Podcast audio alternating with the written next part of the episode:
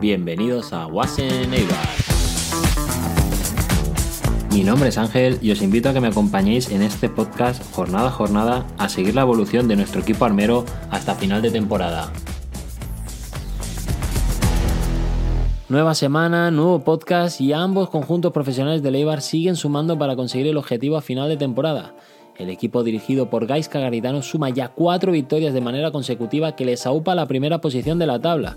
El equipo de Geray sigue sin ganar, pero también sin perder, y eso les hace mantenerse a la distancia con el liderato de tan solo un partido.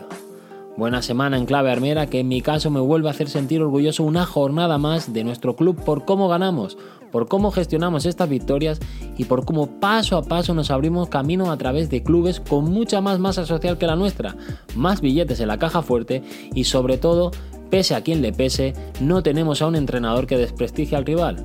Cuando ese equipo no sabe superar las adversidades, hay que empezar a hacer algo de autocrítica. Aprovechemos lo que tenemos porque el día que no lo tengamos, ese día el recuerdo será lo único que nos acompañe. Nuevo partido y nuevo empate del femenino a manos de la EM, en un campo realmente difícil donde muchos equipos han caído. Nos pusimos por delante en el marcador de la mano de Laura Camino en la primera parte, pero inevitablemente nos volvieron a empatar un partido cerca del final. Es una lástima porque de poder estar otra vez copando la posición de acceso directo a la Liga F nos quedamos a tan solo un partido del Deportivo, que por cierto le tenemos ganado el gol a Verás. Así que nada, otra jornada más en puestos de playoff, unos puestos que realmente se van a vender muy caros a final de temporada. Tal es así que para mí es una temporada muy disputada y que cada punto se vende muy caro. En mi opinión, con este equipo mm, no le tengo miedo a unos playoffs. Creo que a doble partido Leibar es un equipo que no lo desea nadie, pero que sí que es verdad que en el campeonato empatar tres partidos o ganar uno, al final son tres puntos. Y esto creo yo que nos puede penalizar para entrar en los puestos de la lotería, que repito, este equipo yo creo que está hecho para esta clase de partidos. Este fin de semana, el sábado 18 a las 11 y media, tendremos la visita de, en un B de un español que viene de ganar 3 a 0 y que en San Adrián no pudimos pasar del empate.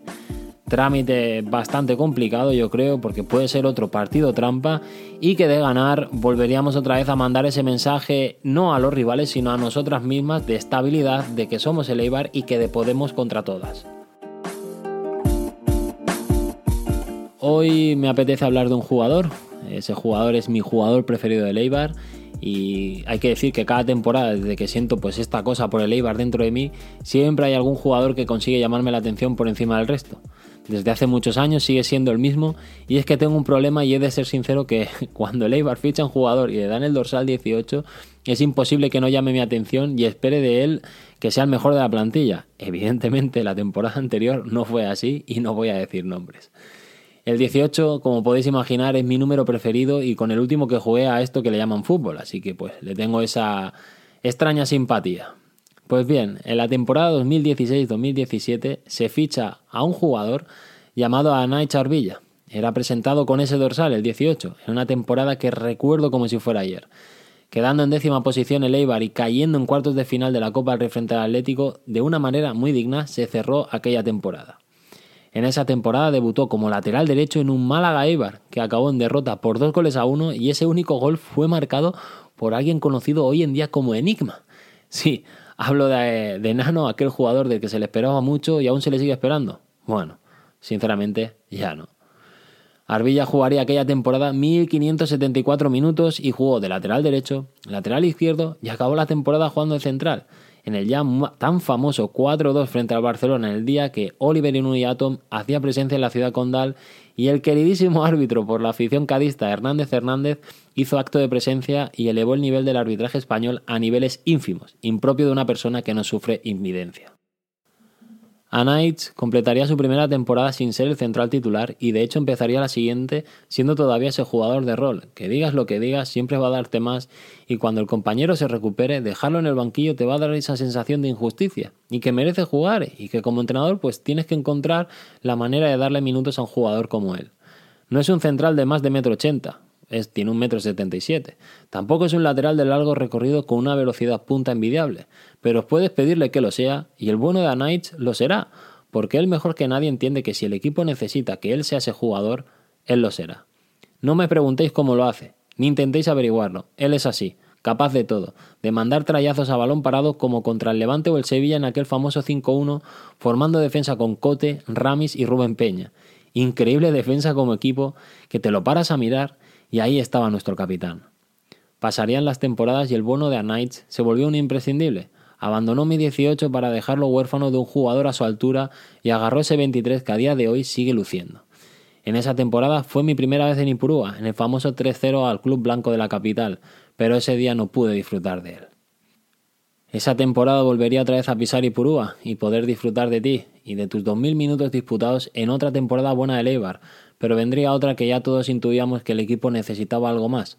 Yo estrenaba mi carnet de socio, sí, Arbilla. Tú, tu Eibar y mis ganas por disfrutar de vuestro fútbol y de la afición armera hicieron que un tío de un pequeño pueblo de los alrededores de Barcelona se hiciera socio de este club. Y te digo una cosa, mi padre nunca entendió por qué me hice socio de tu equipo, pero después de aquel partido en Montilivi donde me acompañó y que el pesado de su hijo no parase de hablarle cada semana de tus fechorías y la de tus compañeros, ahora es él el que me envía un mensaje diciéndome si he visto el partido, si esta temporada está siendo mucho más igualada que la anterior, que ya toca, que fútbol es cruel pero que el Eibar no se merece quedarse otra vez a las puertas, que somos buena gente. Y tú, esta temporada a falta de 11 partidos, porque ojalá sean 11 y no 15 para conseguir el ascenso, ya has jugado más de 400 minutos que la anterior, un total de 1724 y sigues marcando el camino al objetivo. No te vayas nunca. Quédate con nosotros y sé ese jugador que necesita el equipo en todo momento para seguir siendo infernales. Sé eterno a Nights. Pasa algo, pasa algo. Pasa algo.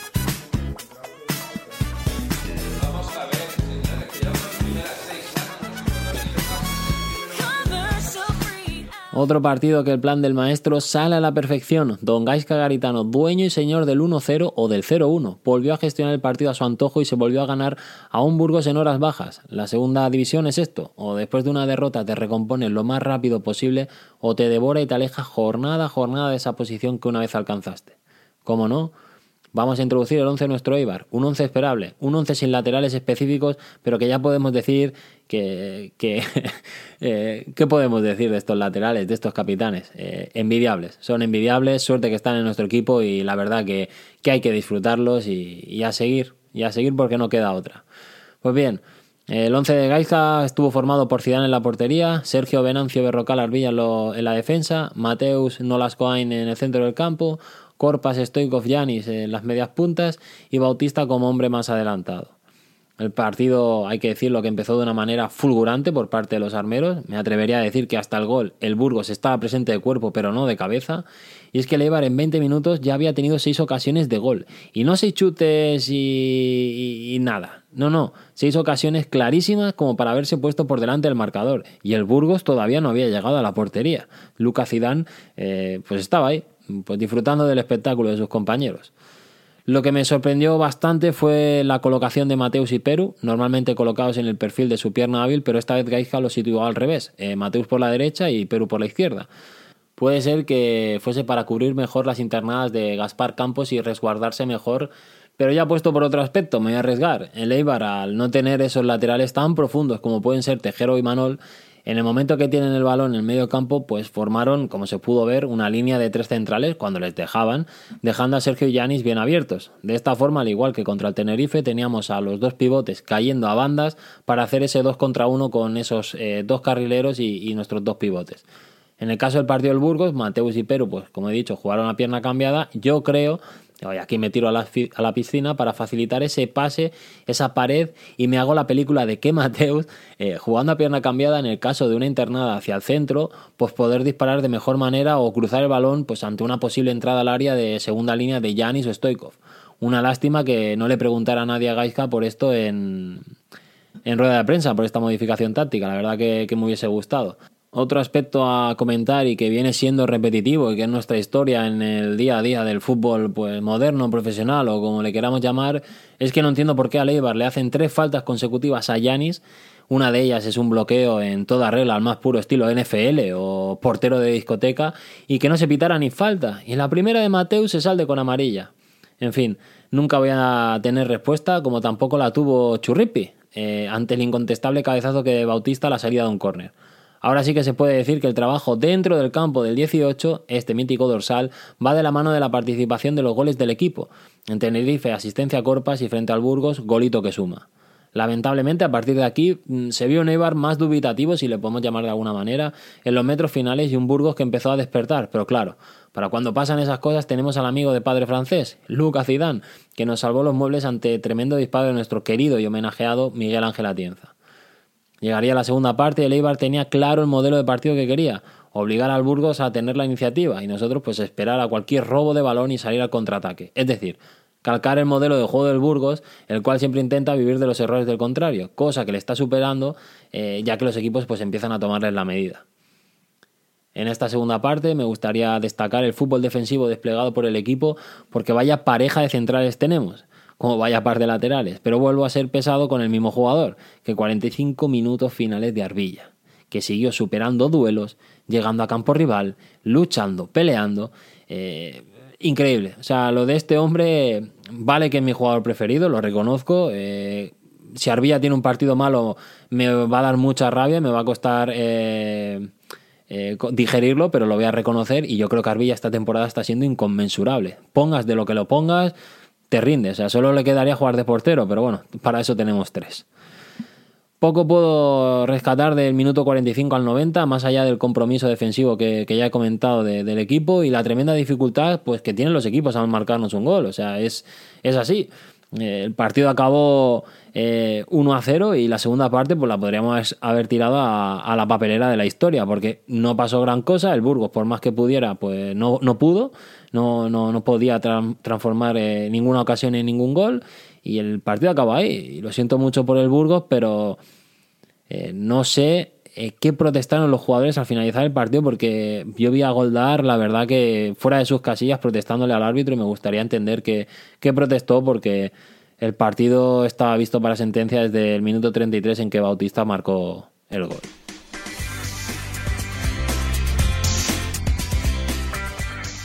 Pues este fin de semana, o mejor dicho el lunes, se viene partido más que interesante eh, a las 9 de la noche en Miranda. Ya me dirá alguien que, hace un partido el lunes a las 9 de la noche. Mm, no lo sé. Es el partido de los come pipas, de, de los me voy pronto a dormir. Eh, no lo entiendo. O sea, un, este tipo de horarios, un lunes a las 9 de la noche, eh, no lo entiendo. O sea, no sé, que alguien venga y me lo explique. En fin. Cerraremos la próxima jornada sabiendo los resultados de nuestros perseguidores y la pregunta es si esto jugará a nuestro favor o, en contra, no lo sabemos. El Mirandés hay que decir que es un equipo pues netamente ofensivo, con varias lagunas en el aspecto defensivo. Véase el partido frente al Sporting, que sin hacer mucho, pues marcaron cuatro goles, pero también les hicieron otros tres. Actualmente los de Echeverría ocupan la undécima posición a 11 puntos del Albacete, tres partidos consecutivos sin perder y dos ganando. Ojito. Como locales son el octavo mejor equipo de la categoría marcando 24 goles y siendo así el segundo equipo más goleador en casa. Pero ojo, que también reciben un total de 18 goles. Entonces, eh, esto les convierte en el tercer peor equipo en esta faceta como locales. Son muy productivos arriba, pero propensos a encajar muchos goles. Eh, de hecho, si de estos números nos fiamos, nos garantizan que el Mirandés encajará un gol y sobre todo eh, pondrá a prueba nuestro sistema defensivo, porque también le garantiza eh, que van a, a gol y medio por partido. Equipo que suele salir a la contra e intenta matarte en la transición ofensiva eh, en el momento sobre todo que el partido se vuelve loco. Es en ese momento cuando pues yo creo que mejor se siente. Entonces yo creo que si llevamos el partido a nuestro terreno, presionando fuerte y haciéndole sufrir en la salida de balón, pues les podemos hacer muchísimo daño. Temporizando, manteniendo el partido tranquilo y, jugando bien al fútbol. Eh, yo creo que, a ver, jugando bien al fútbol. Quiero decir que sin prisa, sin agobio, sin ansiedad. Porque si empezamos así y empezamos a perder balones, son, son terribles a la contra esta gente con espacios atrás en la defensa. En este equipo, en este aspecto, pues me gustaría mucho destacar a la figura de César Rielaver, que maneja el centro del campo como quiere, y a su hombre gol, Raúl García, que con los 12 goles y 4 asistencias que, ha, ha, marcado, ha materializado, ha participado en el 45% de los goles del Mirandés. Se dice rápido. Se prevé una jornada también más que interesante con un Málaga Levante, Albacete Granada, una Ponfe a la vez, que ya veremos si no consigue los tres puntos, pues qué excusa pondrá esta vez su entrenador. Y por último, el clásico canario. puede ser esta jornada otra jornada más que favorable para los nuestros si el lunes conseguimos los tres puntos. En fin, aquí dejamos el podcast de hoy, así que nada, ¡Aupa Ibar! Sí, nos ha metido tres. Y podrían haber sido seis. Si hoy no está Curto Espirador, meten seis. En el Puroa. Con un Eibar grandioso, maravilloso, ejemplar y ejemplarizante. Y me explico, que se vean el vídeo los jugadores, no, no creo que lo hagan, pero si, tienen, si se molestan, ver esta noche lo que es jugar un partido de fútbol como si te fuera la vida en ello.